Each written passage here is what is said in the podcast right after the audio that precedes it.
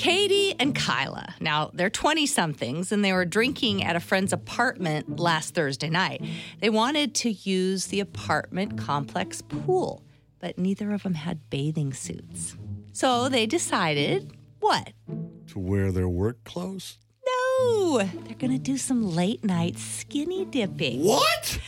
Yeah, you know, I mean, I could see that. Unfortunately, some cops saw them when they showed up at the apartment building to respond to a noise complaint. I'm not sure if the noise complaint was about them or the friend's party that they were at or something completely different, but according to the police report, the cops did find them at the swimming pool, quote, completely nude and highly intoxicated.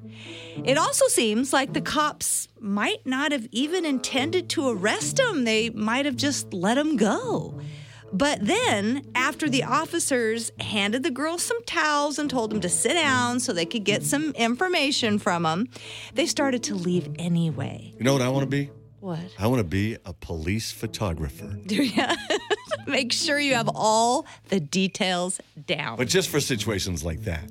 when the cops tried to stop him from leaving, saying, Hey, you, you need to sit here for a minute, Katie turned around and mule kicked one of them in the groin. Oh, man. You know, that's when your back is to them and you kick backwards like a mule or a horse.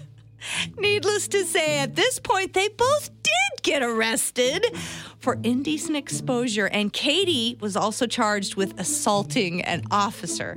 So, I don't know, Jackson, is there a lesson in here somewhere about good skinny dipping gone wrong? The lesson is if you're a cop and you see two nude women swimming in an apartment pool, leave them alone. Or maybe just take off your uniform and join them. Okay, you just ruined it for me.